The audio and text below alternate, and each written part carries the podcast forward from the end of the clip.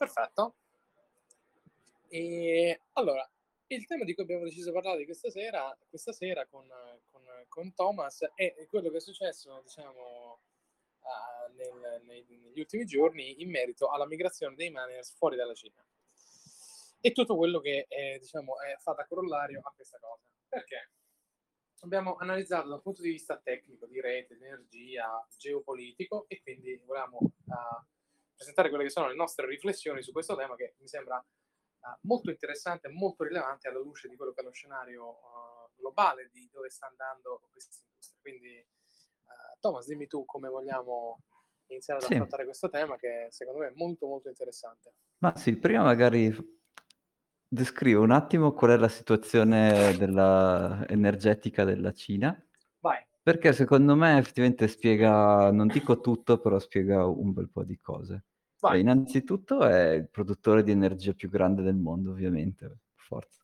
Sono tipo tra i 1600 e i 2000 gigawatt di potenza. Porca. Quindi, che ne so, un piccolo miner usa 1 kilowatt. Poi ci sono le piccole industrie che usano magari piccole, non so se non neanche 1 megawatt, e quindi loro fanno quasi 2000 gigawatt, quindi è tantissimo.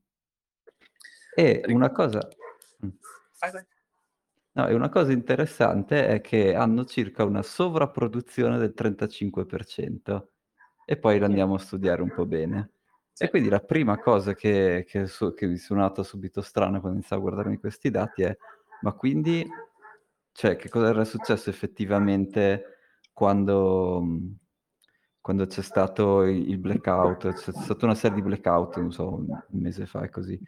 E com'è possibile che tu hai sovrapproduzione e blackout? E questo ovviamente è possibile per 2 motivi, che fra l'altro li avevamo anche già visti in un'altra puntata. Uno è che c'è uno sbilanciamento tra produzione e consumo, quindi quando questo sbilanciamento è troppo grande, anche se più produzione, la rete va giù. E poi l'altro è che, essendo la Cina chiaramente enorme, poi cercherò di descrivere anche un po' la geografia di come sono distribuite tutte queste centrali, hai, come dire, dei punti nevralgici in cui, se tu hai un problema lì, praticamente a catena si spengono proprio intere regioni. E quindi, insomma, un altro dato interessante che ho subito scoperto è che una gran parte di questa potenza è stata costruita in soli 10 anni, dal 2005 al 2015. E quindi in questi anni qui tu hai avuto uno sviluppo enorme della produzione di energia e hai avuto un enorme lag in come tu distribuisci l'energia sul tuo territorio. Quindi hai tantissima produzione, ma hai anche questa sfortuna che dove hai la produzione, quindi dove hai tanto vento, tanto solar, ma anche tanto carbone, non hai il consumo.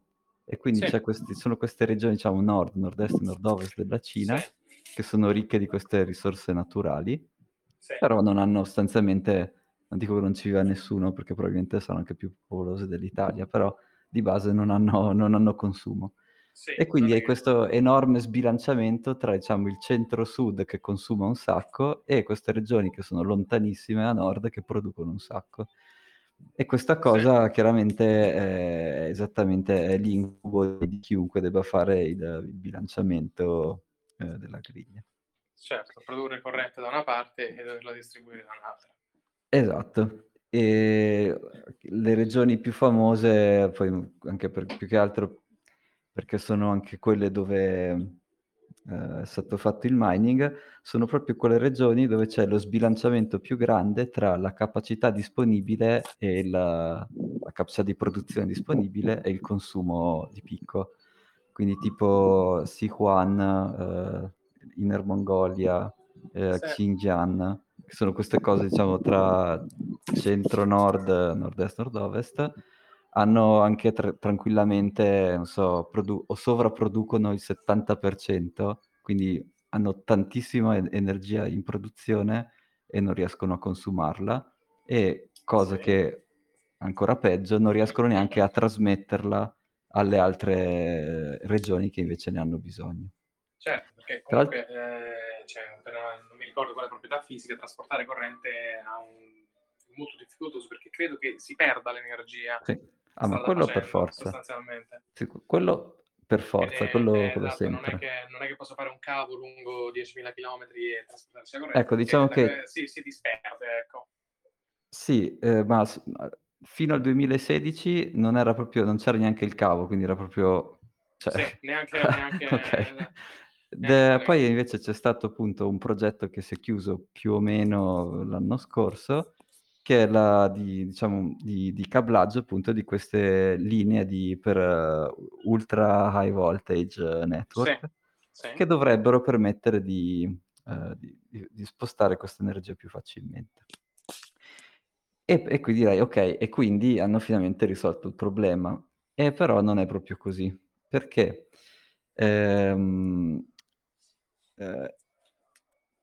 ci sono un paio di, come dire, considerazioni che il governo cinese deve fare quando decide quale energia viene... Cioè, tu sei, che ne so, Inner Mongolia, hai un sacco di energia disponibile, sì. E la vuoi mandare verso una delle province più a sud, non so, verso Shanghai, non lo so. Sì.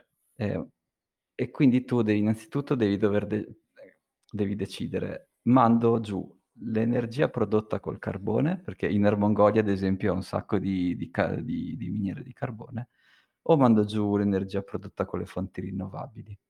E per capire bene questo bilanciamento, sì. Bisogna ricordarsi che le fonti rinnovabili sono intermittenti, quindi tu non puoi decidere quando hai l'elettrico. Certo. E quindi hanno un match, vuol dire, se sei fortunato hai il matching tra quando ti serve l'elettrico e quando lo produci, ma se sei sfortunato sì. Non ce l'hai. Sì.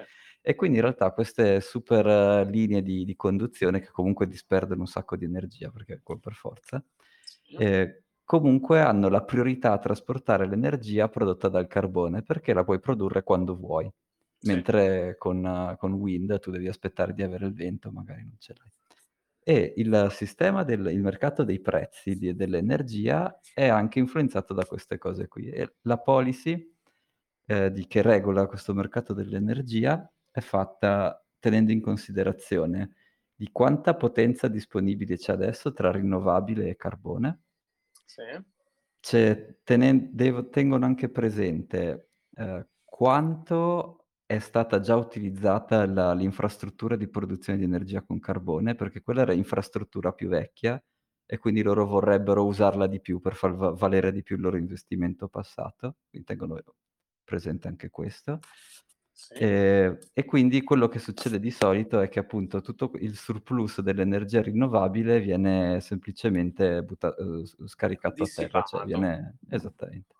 E viene dissipata una cosa tra il 10 e il 20% dell'energia prodotta. Questo anche è un numero stratosferico.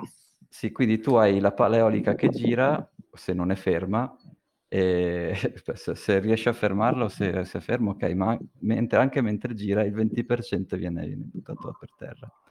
E solo della regione, diciamo, il combinato mi sembra delle due regioni più grosse fa 57 terawattora di potenza che viene buttata via, e tutta la rete Bitcoin un mese fa, quindi anzi diciamo prima della settimana fa, quindi al massimo del consumo, era 87 terawattora, quindi loro praticamente avevano, cioè la Cina era il regno del mining, perché era il regno dell'energia sprecata.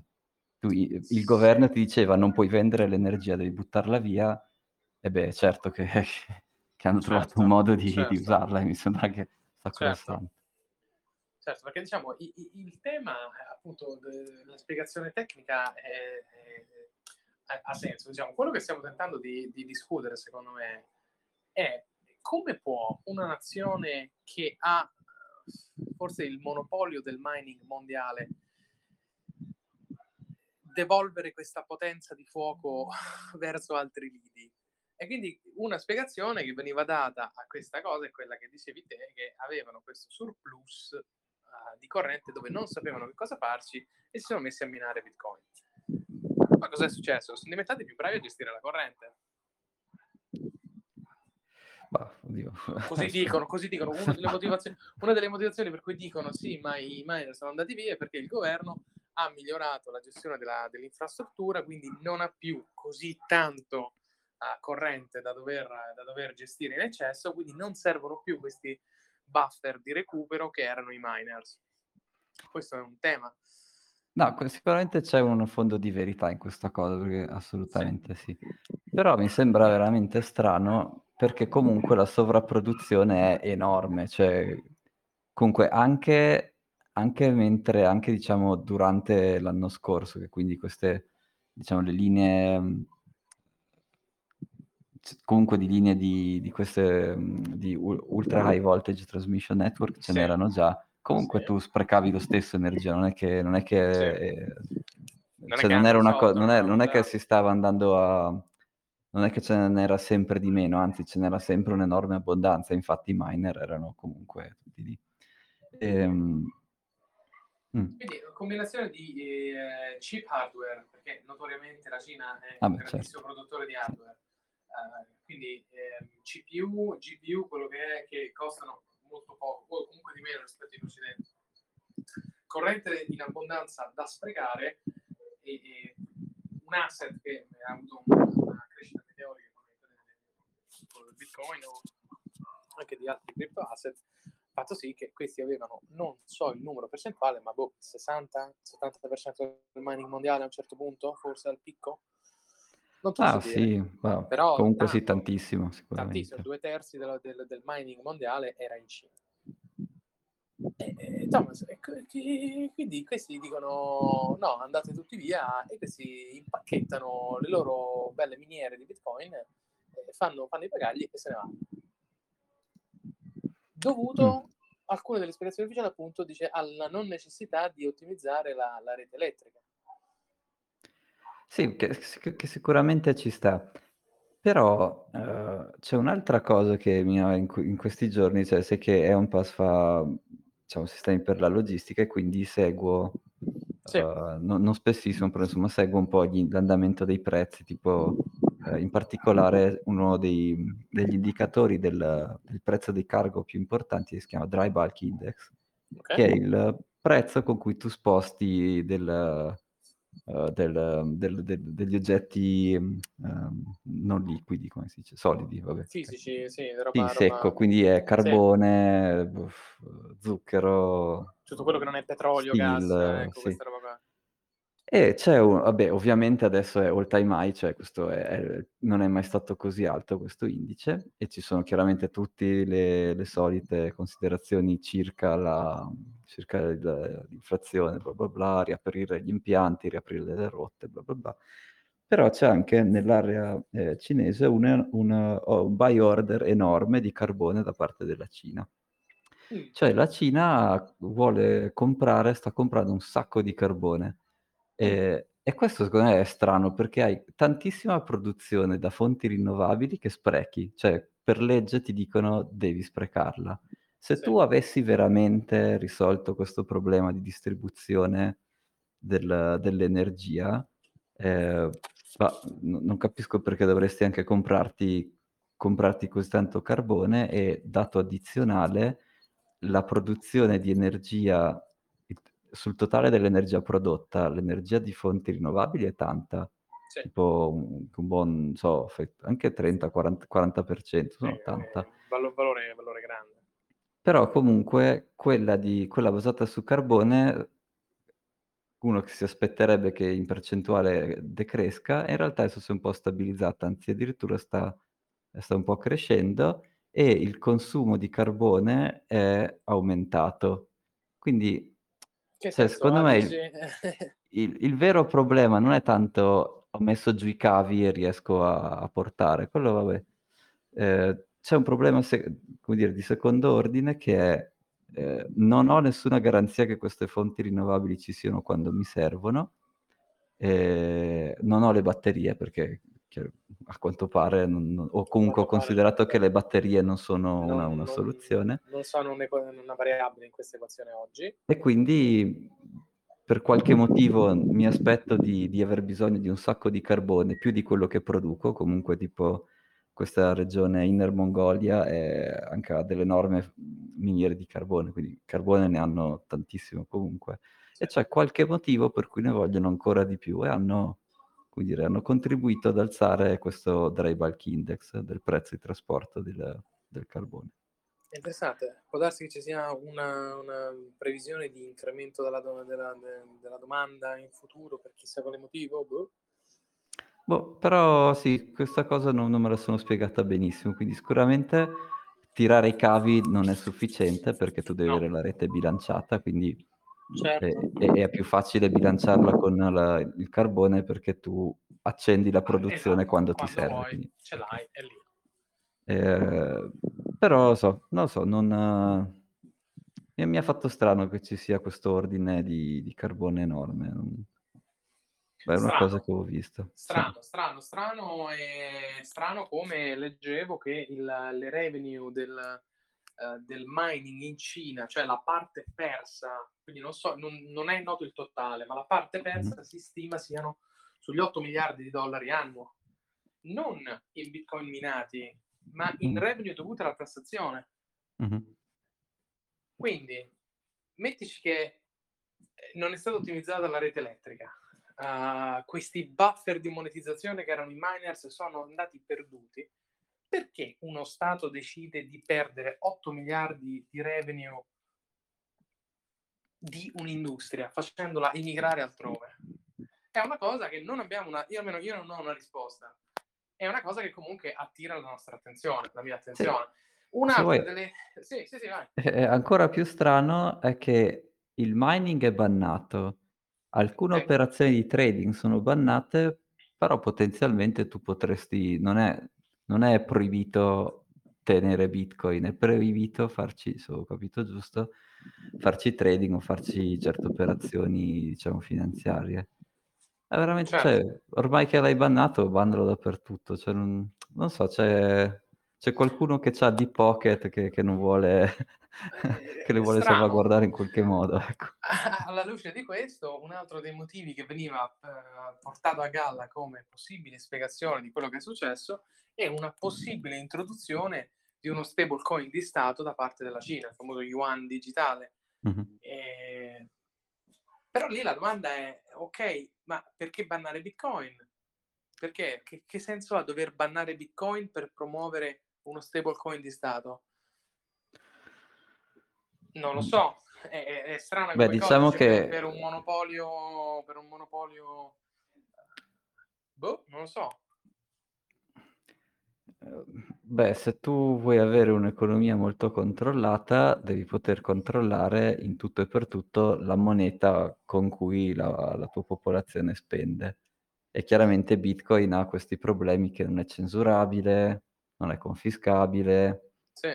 Quindi peraltro ha un'inflazione molto minore di quelle di tutte le altre monete, e quindi, come dire... se io fossi una banca centrale, cioè, capisco perché non sarei così contento di avere un po' della mia economia che circola con la mia moneta su cui posso fare tutto e un po' della mia economia che circola su una moneta dove io non ho l'ultima parola. E come anche diceva Saylor, ma come anche è ovvio, se ci sono due asset che competono per la stessa cosa, quello che ti dà il servizio migliore vince, no? Qui tu finiresti ad avere una moneta centralizzata che non usa più nessuno, mentre tutti transano con l'altra. Certo. No? E quindi questo è capibile, cioè è ragionevole. La risposta a questo è ancorare il prezzo della tua moneta al Bitcoin, no? Quindi tornare a quello che era il gold standard, tornare al Bitcoin standard. Però boh, dice, una volta che li hai, sei uno Stato, diciamo, molto molto presente, diciamo, non è una democrazia, quindi potresti anche provare ad imporre leggi per la non vendita all'estero di Bitcoin per mantenerli internamente o per rimpinguare le tue foreign currency reserves.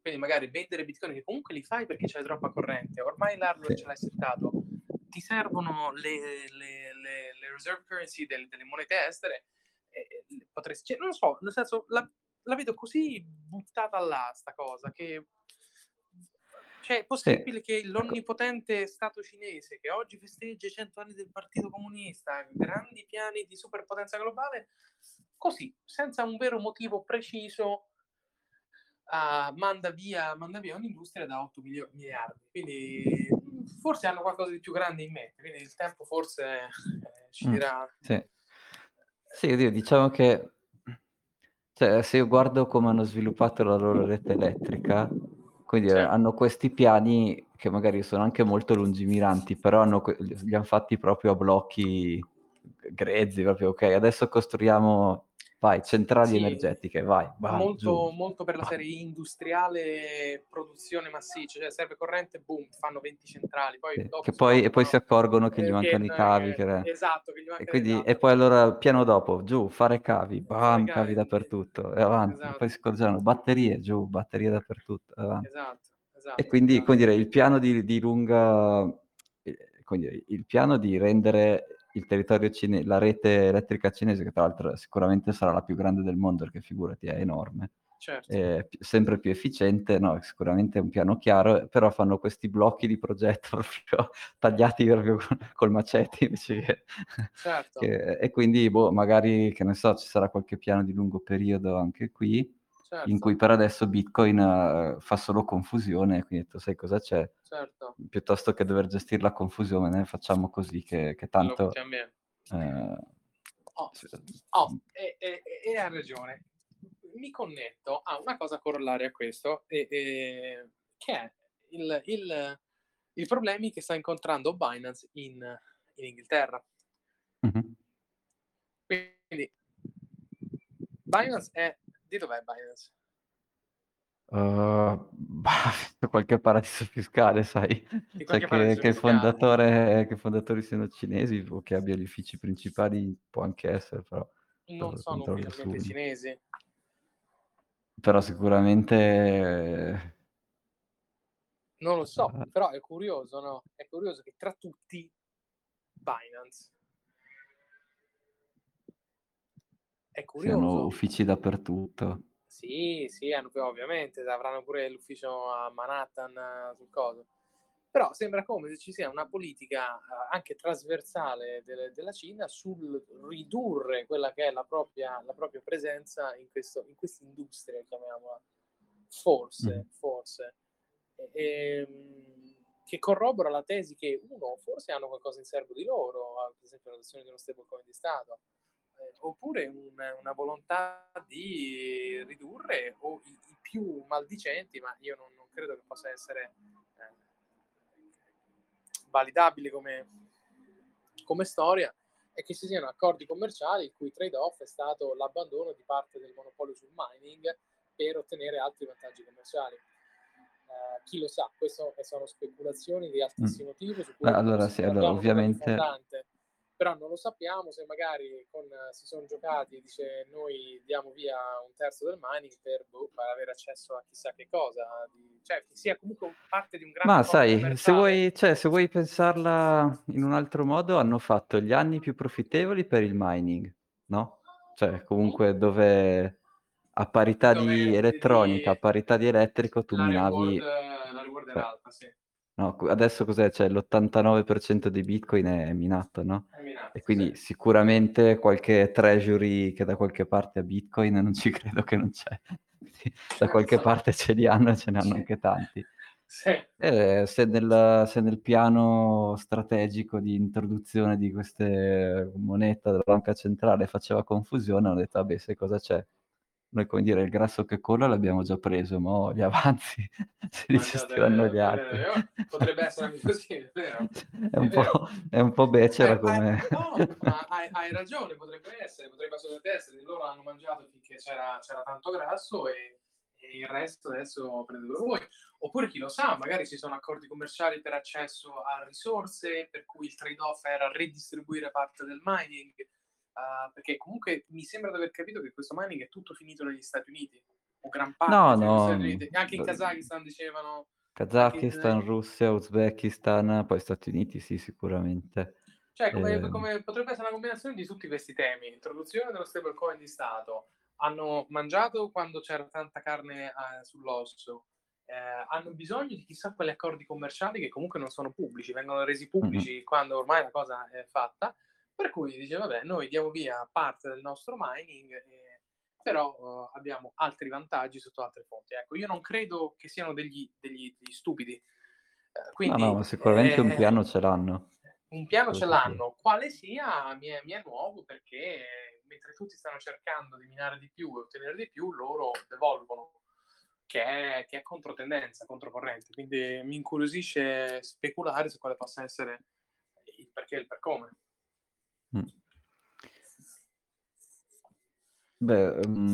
C'è, come dire, questo evento qui, no? Quindi la discesa vertiginosa dell'hash rate della rete, perché che cosa è successo su Bitcoin? Quando hanno staccato le macchine, l'hash rate della rete è scesa, la difficoltà si aggiusterà tra un 150 blocchi, 100 blocchi, buona roba così, quindi a breve si aggiusterà e sarà il ribasso di difficoltà, penso, il più grande della storia di Bitcoin. E infatti adesso i blocchi sono molto difficili da trovare, mi sembra che addirittura ci hanno messo 2 ore, oggi ci hanno messo 2 ore a un certo punto a trovare un blocco. Caspita. Perché la difficoltà... la difficoltà vecchia sul mining, sull'hash rate di adesso. Esatto. E quindi non ce la fanno in 10 minuti. A volte non ce la fanno esattamente. E quindi questo però, la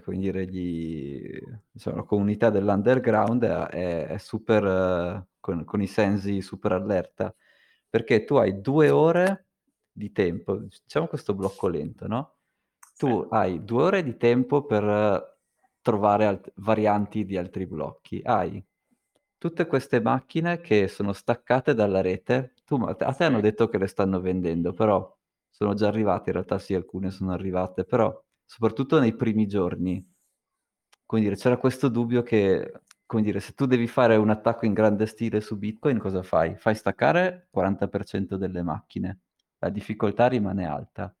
Tu tieni il tuo 40% per fare una storia alternativa e proprio prima che si riabbassi la difficoltà, spari fuori la tua storia alternativa e scombussoli 2 settimane di pagamenti. Se tu volessi tentare di fare un attacco, dici questo sarebbe il setup. Sì, esattamente, questo è un setup molto, tra virgolette, spaventoso. Quindi in realtà il fatto che vadano negli Stati Uniti, se vuoi... era sicuramente da una parte. Sì e no, boh. Perché chiaramente... questi miner di Sichuan, di queste regioni qui, minavano letteralmente contro il volere del governo, no? Il governo diceva butta via il tuo elettrico e loro invece minavano, quindi li vedevi che erano un po' arzilli, no? E invece vai alla miner coalition con Elon Musk e Saylor, non so, diciamo che la comunità più sotterranea non è che sia estremamente contenta. Cioè, innanzitutto, è contenta di vedere che i miner sono stati spediti veramente e che quindi questa specie di eclipse attack in cui tu prepari una storia alternativa, la rete va avanti un po' a rilento perché ha la difficoltà molto alta e tu dopo un po' spari fuori questa storia alternativa e quindi scombussoli tutti i pagamenti passati. Questa cosa sembra che in realtà non sia successa.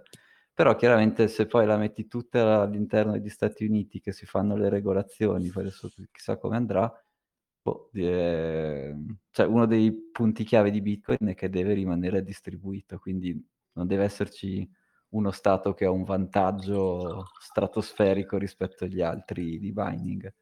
La Cina ce l'aveva, ma insomma, tutto sommato ce l'aveva, però erano anche un po' rebel, quindi ci stavano. E certo, ma nel senso, questo corrobora un po' l'angolo di visuale su sta storia dove dici, ma uno Stato che ha ambizioni imperialiste, che oggi celebra, hai visto quello che hanno fatto oggi proprio sul centenario della fondazione del Partito Comunista, che ha un vantaggio strategico colossale per l'asset del secolo, e compagnia varia lo devolve, perché ce n'ha troppo, perché vuole fare una fork. Non lo so, mi puzza sta storia che ci siano, diciamo, interessi forse addirittura più grandi dietro, di vai a capire quale natura, per cui devolvono questo vantaggio competitivo che sappiamo essere una delle cose più importanti, così, all'acqua di rose. E creare una storia alternativa, non so, secondo me hanno tutti un interesse. Chi è che c'ha interesse a crearla, secondo te? No, no. Umanitizionato, dici, però... Diciamo che se tu odi veramente Bitcoin e vuoi dargli un bel colpo basso, questo è un bel colpo basso. Cioè, altri modi non ce ne sono. Devi essere uno stato dove al suo interno sono fisicamente collocate le macchine che fanno mining e devi orchestrare un modo in cui vadano tutte offline assieme e iniziano a lavorare sulla storia alternativa. Sì. E quindi il setup è questo, poi per fortuna sembra che in realtà no. Sulle distribuzioni dell'asset. Che poi gli americani faranno degli incentivi, nel senso faranno pagare meno la corrente, questi, cioè vedo che gli americani si sono ingolositi su sta cosa, li vogliono far venire tutti là, tipo in Texas, leggevo che vuole essere la nuova sì. Capitale del mining. Dio, no, Texas no, mi metto a ridere perché anche in Texas hanno una rete elettrica, quelle vabbè, un po' discutibili, tipo gli arrivano i messaggi, non potete tenere il condizionatore acceso, diciamo. Quindi sì, non lo so, Texas non lo so, però vabbè, diciamo, da qualche parte andranno, sì. Da qualche parte andranno, però comunque gli americani, super legislazione positiva, va a capire quale tipo di incentivi gli daranno per cominciare a minare, e questi sono in blocco, andati da chissà quale paese del cacchio del nord-est della Cina, nell'Inner Mongolia, che comunque è una parte della Mongolia all'interno del territorio cinese, dove probabilmente ci stanno ancora bestie che pascolano e gente che vive nelle yurte, a Austin, Texas, con di fianco a SpaceX, Elon Musk, la GigaFactory e compagnia, vengono catapultati di là. Quindi sì. Avranno degli incentivi nel finire in questo grande tech hub che si viene a creare vabbè, sicuro. Texas. Quindi boh, possiamo vedere, interessante. Sì, diciamo che il sottobosco non ha... No, era appunto, c'era questa cosa un po' spaventosa dell'eclipse attack, però niente... Questo, il concilio dei miner del Nord America, boh, grande paperata, boh, per far salvare la faccia di Elon, secondo me. Sì, boh, speriamo che sia solo quello, perché di nuovo, cioè, tu vuoi evitare che questi miner li poi ci sia qualcuno che può dirgli andate offline, andate online, cioè è proprio, sarebbe da evitare.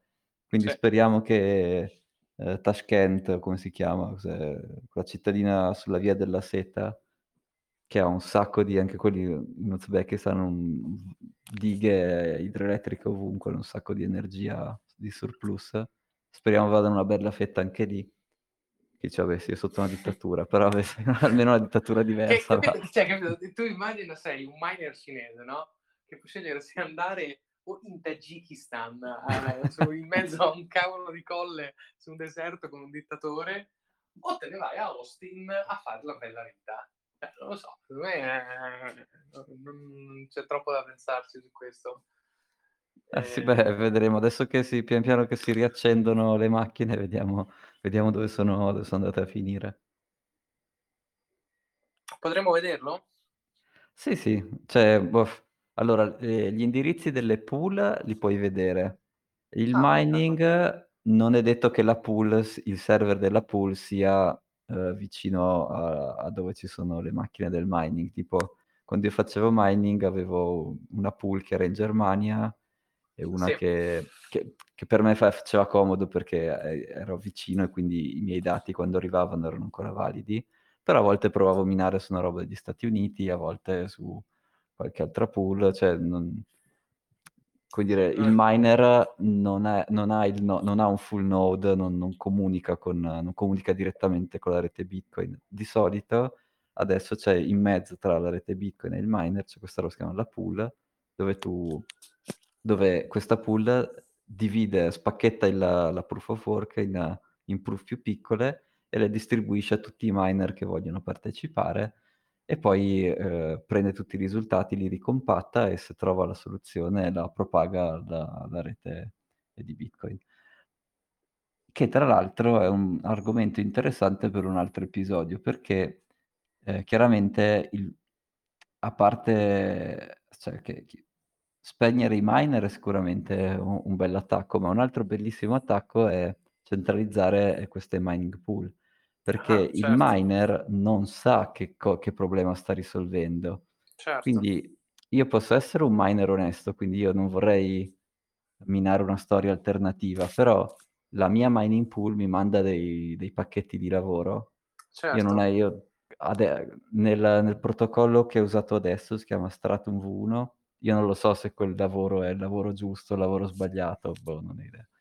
Certo. E invece adesso c'è una proposta di miglioramento, questo Stratum V2, in cui effettivamente il miner può controllare che quel lavoro sia effettiva. Esattamente. Perché esatto, tu dici questo qui è soggetto a un potenziale rischio che ti arrivano dati sbagliati e tu mini qualcosa che non volevi minare, corroborando sì, quella... certo. E comunque sta venendo implementato questo miglioramento, sì? Sì. Io tanto che non seguo, quindi non sono esperto, però se interessa a qualcuno mi vado a documentare, lo descriviamo meglio, che è super dal punto di vista tecnico è interessante. Certo. E quindi niente, però riconducendoci alla domanda di prima, tu puoi vedere gli indirizzi IP di queste mining pool, che però di solito, sì, le mining pool, i miner no, direttamente no, però le mining pool di solito ti dicono da dove loro vedono gli IP dei miner e loro ti dicono sono il 20% in Cina, il 20% in Europa, quello che è. Esatto, quindi sì, insomma, usciranno questi dati. Certo, quindi non sapere esattamente dove siano, però possiamo vedere la redistribuzione al di fuori della Cina, ecco, se magari prima erano più sbilanciati di là. Sì.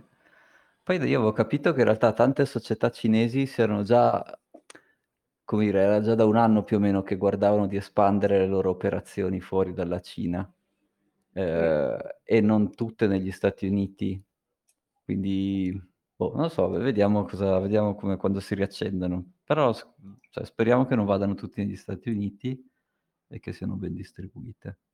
Ah, certo, però come dicevi tu, questi seguiranno dove hanno più incentivi, perché magari sai, solo avere la corrente minore è diverso da avere, che magari tu dici sì, il Tagikistan gli dà la corrente gratis, dicevano tutti il Tagikistan, sì, però poi magari l'infrastruttura è difficile, la connessione fa schifo, non lo so, ci stanno altri 1000 problemi di logistica, di trasporti, di updates, tutto quanto, che dicono sì, vabbè, al posto che pagare a zero lo pago 1 centesimo al kilowatt, però me ne vado a Austin, Texas, che è tutto facile, trasporti, logistica, upgrade, connessioni e tutto quanto, quindi forse... Non lo so, sono curioso di vedere, ecco, queste sono speculazioni mie su quale evoluzione vera di dove migra l'hash rate e perché. Mm-hmm. Va bene. Su questa cosa della Cina direi che abbiamo speculato abbondantemente. Sì, perché secondo me né tu né io, ma nessuno capisce esattamente un motivo diretto, azione e reazione, e qui non c'è dei fatti su cui dobbiamo speculare, perché non abbiamo dati su quelle che potrebbero essere le cause, quindi sì, tanta speculazione stasera sul tema Cina, e il tempo forse ci dirà qual era poi il motivo. Ecco, una cosa su cui ci possiamo ricollegare, ecco, in futuro, ecco. Sì. E invece le altre news della settimana erano più legate a dei fondi di investimento che hanno dato il green light a comprare Bitcoin.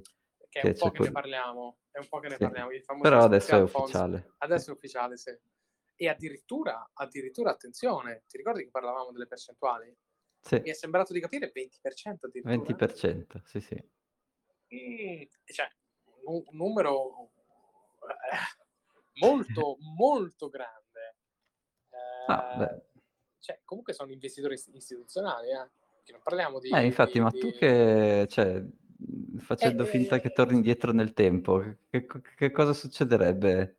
Ti dicono, ok, fino al 20% è tutto ok. E quindi tu che cosa dovrebbe succedere? Succede che sicuramente fai più fondi dove mitighi il rischio, e nei fondi più aggressivi metti addirittura il 20%, secondo me. Nei fondi meno aggressivi ne metti una parte inferiore, fai un medione, che è il target aziendale, perché l'azienda, gli investitori, Deutsche Bank, o l'assicurazione AXA Baviera, stabilisce il consiglio un tot di percentuale di quell'asset, quindi vogliono avere un'esposizione globale al 8%. Mm-hmm. Quindi fai un medione tra i vari fondi, per cui alcuni più speculativi, alcuni meno speculativi, il medione è 8, o qualunque valore il consiglio decida. Sì. E poi vai fuori e lo compri. Quindi è curiosa come cosa che abbiano dato il 20 come limite, perché sono di solito estremamente conservativi. E 20% è un valore enorme. È un valore, ti ricordi? Io ti sparai un 5% credendo che non sarebbe stato mai accolto. Uh-huh. E invece il 20%... Cioè, tu immagina un fondo istituzionale che di solito era basato su titoli di Stato, uh-huh, che un bel momento si ritrova il 20% di crypto asset dentro e c'ha un'esposizione del 10% Bitcoin, 5% Lite, 5% Ethereum e compagnia cantando. Sì. Accanto a titoli di Stato italiani, titoli di Stato francesi, titoli di Stato tedeschi, titoli di Stato paesi emergenti, titoli di Stato americani, così. È roba molto, molto rivoluzionaria che abbiano permesso un 20%, perché è un numero molto alto. E secondo me verrà distribuito, esatto, su più fondi, per avere fondi più aggressivi e testare lì l'asset e cominciare a... Però sicuramente non vogliono perdere il treno, ecco, questo è il messaggio. Sì. Ma tipo, è per fare la decisione di... Perché purtroppo compreranno non solo Bitcoin, o comunque qualche fondo che comprerà altre monete ci sarà. Sì. Ma tipo, per decidere quale asset comprare, cosa dovrebbero fare? Che comprano intelligence? Come funziona? Sai che cosa fanno? Il front office delle società che fanno degli investitori istituzionali, mm-hmm, il front office hanno un fund manager, un asset manager per tipologia di asset. Sicuramente quell'asset manager avrà dovuto fare degli studi che ha presentato al board. Quindi un asset manager intelligente, secondo me, e ti dico, questo potrebbe triggerare un po' le alte, non sarà mai così pazzo da mettere tutto in un asset, perché si darebbe la pistola, si sparerebbe addosso. Quello lì che nella diversificazione trova una giustificazione al suo lavoro, col cavolo che va a mettere il 20% in Bitcoin. Quello lì, quel 20%, lo spalmerà il più possibile su progetti interessanti, ma di cui ha una conoscenza limitata. Quello lì fino a ieri investigava, comprava bond, sa un cavolo lui come funziona Algorand, come funziona la blockchain, come funziona quest'altro. Avrà un'infarinata superficiale, si sarà affidato dalle società di consulenza che avranno presentato un caso di diversificazione, perché nella diversificazione avranno la certezza di generare un profitto. Mm-hmm. Sì, però, ma sono tutte correlate, no? Cioè, come dire, se io avessi un fondo, no? Voglio dire, vabbè, arrivano un basket di nuovi asset di cui non so niente, vabbè, non so niente, però hanno un prezzo, cioè, fammi capire chi è correlato a cosa, cioè, come funzionano, domanda 1. E domanda 2, se ce n'è uno più grande di tutti, come fammi vedere il prezzo di tutti questi altri asset rispetto a quello più grande? E cioè, io vedrei, cioè, la risposta a questa cosa qui, come fai a girarci intorno? Sono tutte collegate a Bitcoin, sono tutte correlate, scusa, al prezzo di Bitcoin, sì. E il prezzo di queste cose nel lungo periodo verso Bitcoin va a un trend che va verso zero.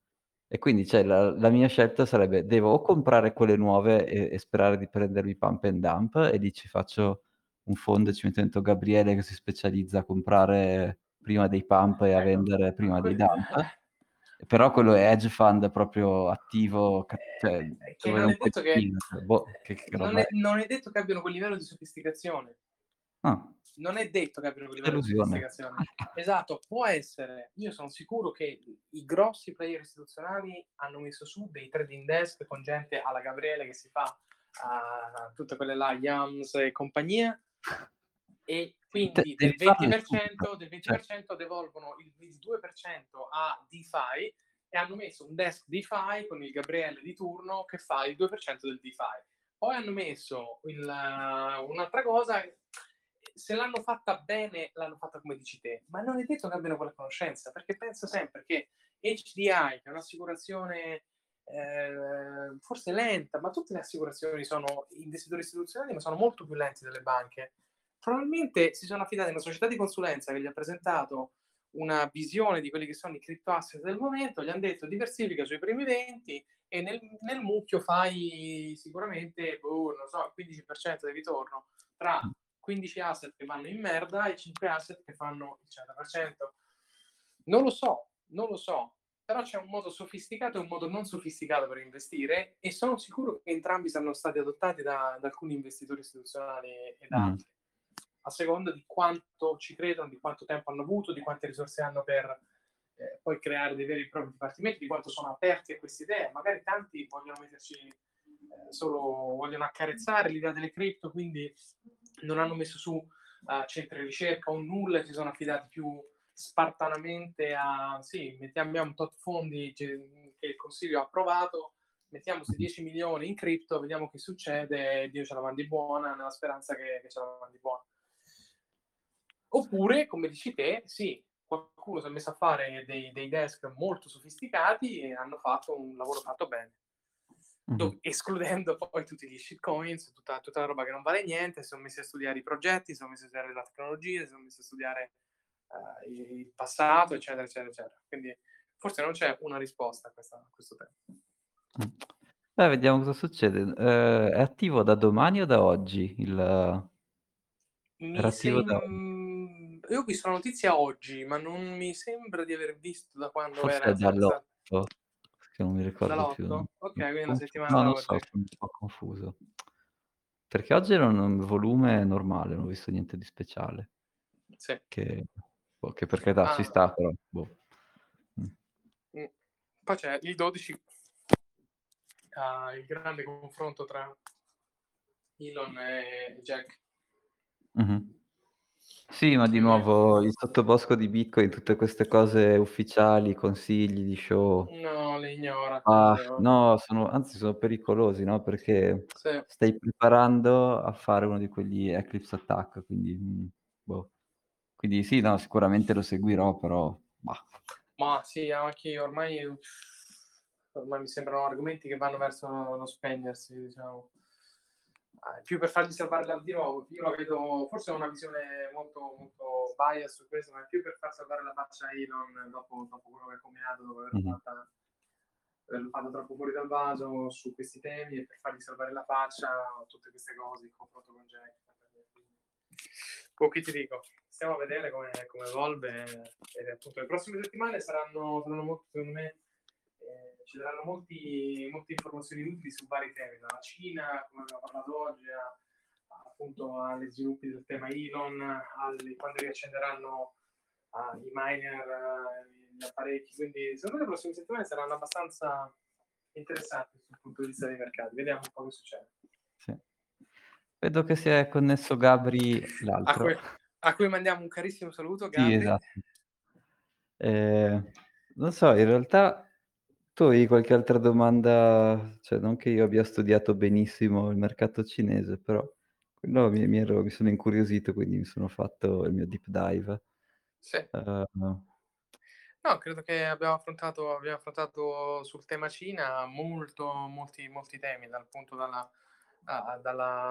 problema sulla loro griglia elettrica, sulla loro rete elettrica, alla IVAN di Stato, a possibili accordi commerciali che non sono noti oggi. Quindi abbiamo veramente, secondo me, abbracciato un po' tutte quelle che sono le possibilità di spiegazione di quello che è successo ultimamente.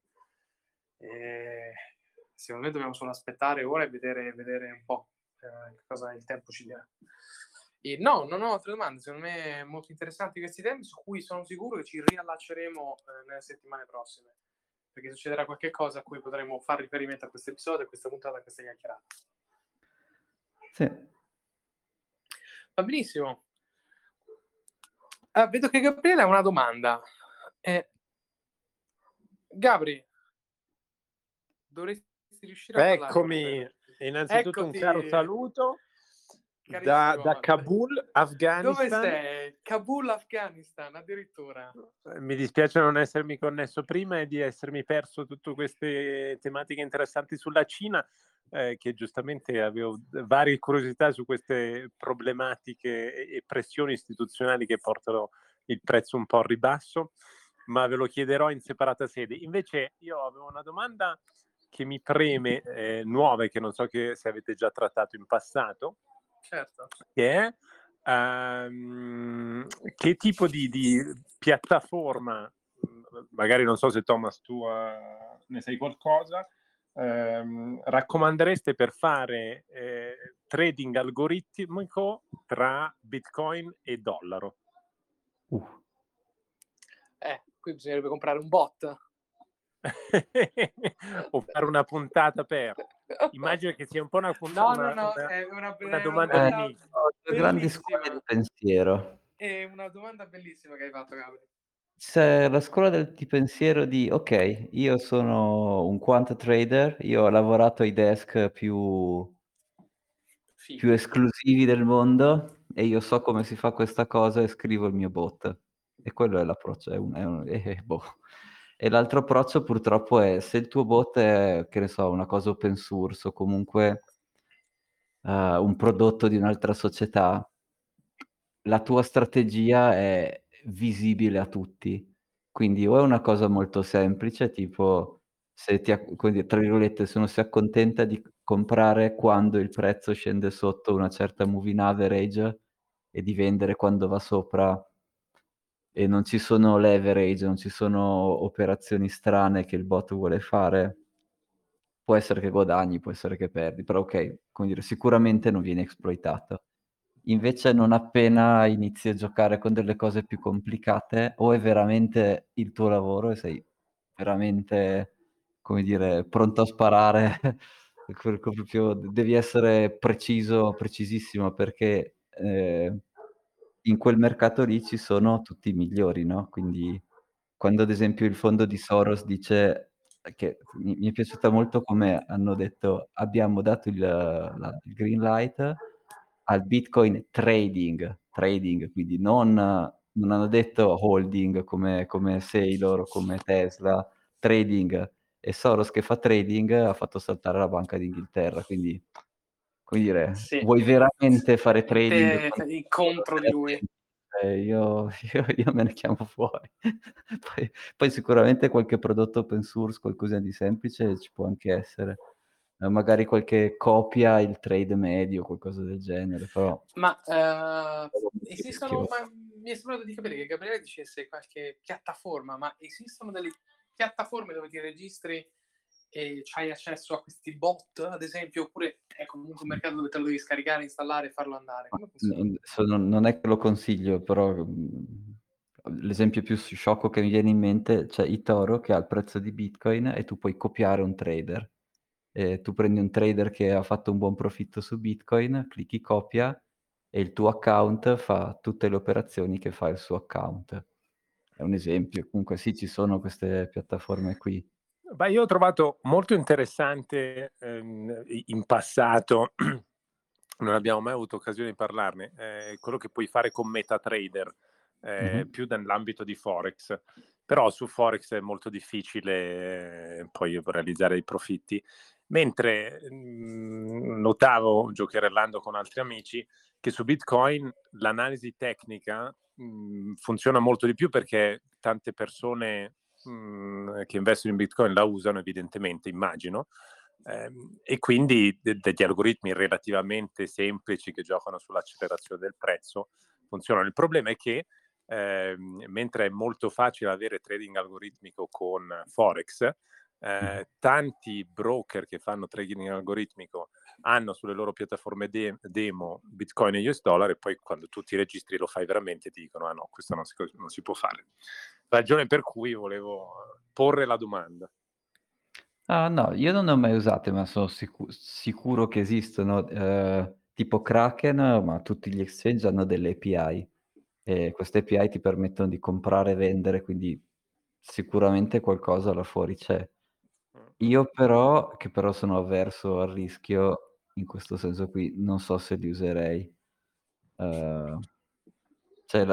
Prima che riescono a farmi fidare che se gli do accesso al mio conto di Kraken fanno sempre le operazioni giuste, non lo so, io non me la sento... No, vero, infatti, è quella discriminante che...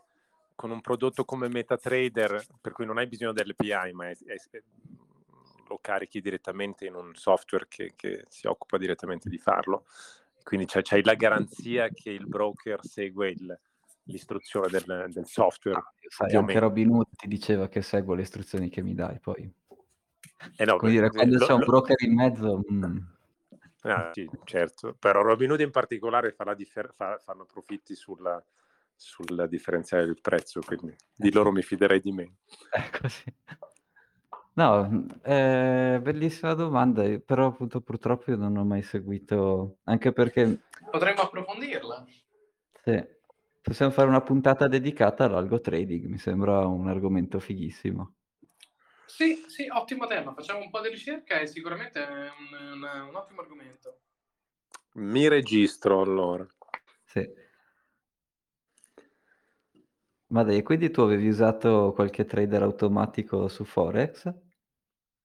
Ah, sì, con qualche amico che non so, l'avevi conosciuto, avevamo fatto un aperitivo con lui, Alessandro, forse poi anche tu Fede l'avevi conosciuto, che lui ha fatto un po' tutta la parte di programmazione, poi avevamo fatto i backtest con un algoritmo semplice che guarda l'accelerazione del prezzo e nel momento in cui accelera oltre una certa accelerazione compravamo. E sui backtest chiaramente dava dei buoni profitti, poi sul conto vero mica tanto.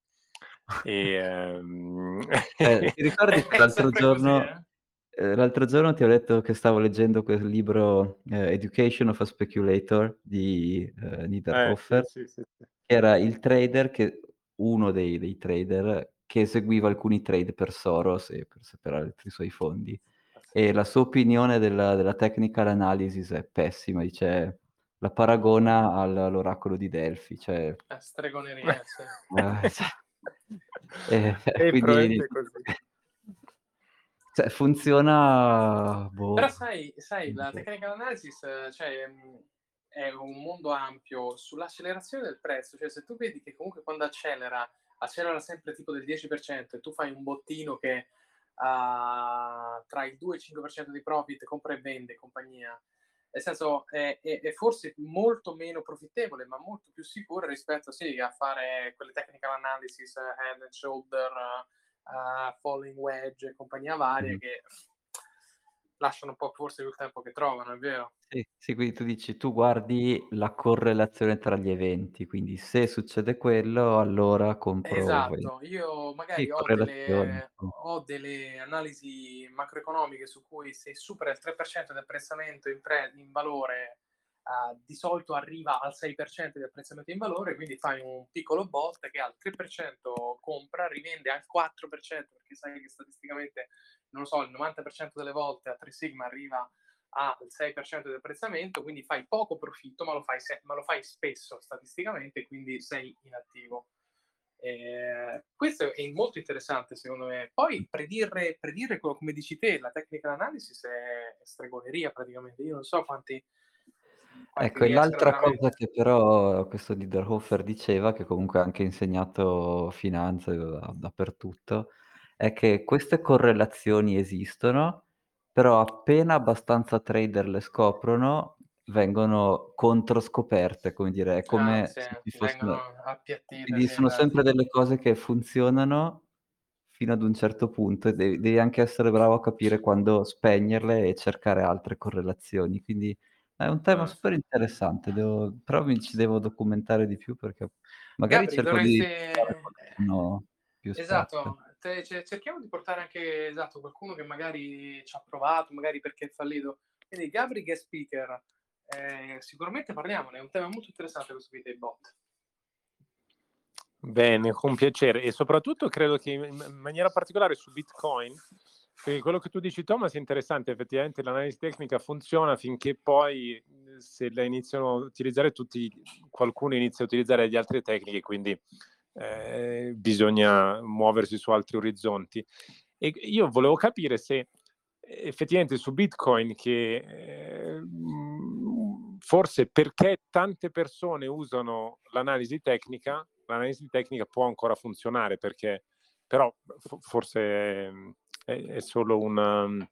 Ma allora, se ci fossero solo trader della stessa dimensione, quindi se tutti andiamo a fare trading e tutti abbiamo un Bitcoin, ma sicuramente se tutti crediamo in queste cose per il primo mese, sì, può essere che funzionino. Poi però qualcuno inizierà a pensare, però se loro vedono questo, io so che succederà questo, e quindi non faccio questo, ma inizio a prendere delle contromisure. Giusto, certo, perché tutto rimanga com'è, tutto deve cambiare, diceva qualcuno. Sì, e soprattutto, e quindi cosa succede? Che alcuni di questi account diventano sempre più grandi perché riescono a esploitare il comportamento medio, mentre altri iniziano a perdere. E da un certo punto in poi, come quando tu giochi a poker, se tu giochi contro uno che ha 100 volte il tuo stack, sì, puoi giocare, però... Sì, c'è qualcosa... cioè lui, come dire, può foldare per sempre, prima o poi il piatto ti porta via tutto. E chiaramente se fai trading le commissioni di trading ci sono sempre, no? Per quanto magari sono piccole, quindi come dire, andare a giocare allo stesso gioco qui può giocare uno che ha 100, 1000, ma se vuoi, cioè spero di no, ma no, 1 milione di volte no, magari speriamo di no, però 100 volte tranquillamente, 1000 volte il tuo stack. Sei proprio, cioè, proprio così da lotteria, perché lui può fare il brutto e il bello tempo e tu... cioè... Certo. Ed è forse lì che può aver senso il vantaggio incrementale piccolo ma costante. Sì, sì, ma qualcosa di semplice che quella cosa lì mi può anche andare bene. Se bisogna capire qualcuno che lo fa, cerchiamo... Sì, dobbiamo capire un pochino meglio questo tema. Ottimo, mi sembra un ottimo tema per un bellissimo episodio. Gabri, risentiamoci per questo e assolutamente strutturiamo qualcosa di interessante per tutti. Con piacere, grazie, mi dispiace di aver portato un caro saluto verso di te che sei a Kabul, Afghanistan. Grazie mille per esserti connesso, ci fa sempre piacere. Grazie a voi, un abbraccio forte, a presto. Buon lavoro Gabri, un abbraccio a te. Grazie. Thomas, grazie mille e ci risentiamo per settimana prossima. Sì. Ciao a tutti, grazie. Ciao ciao.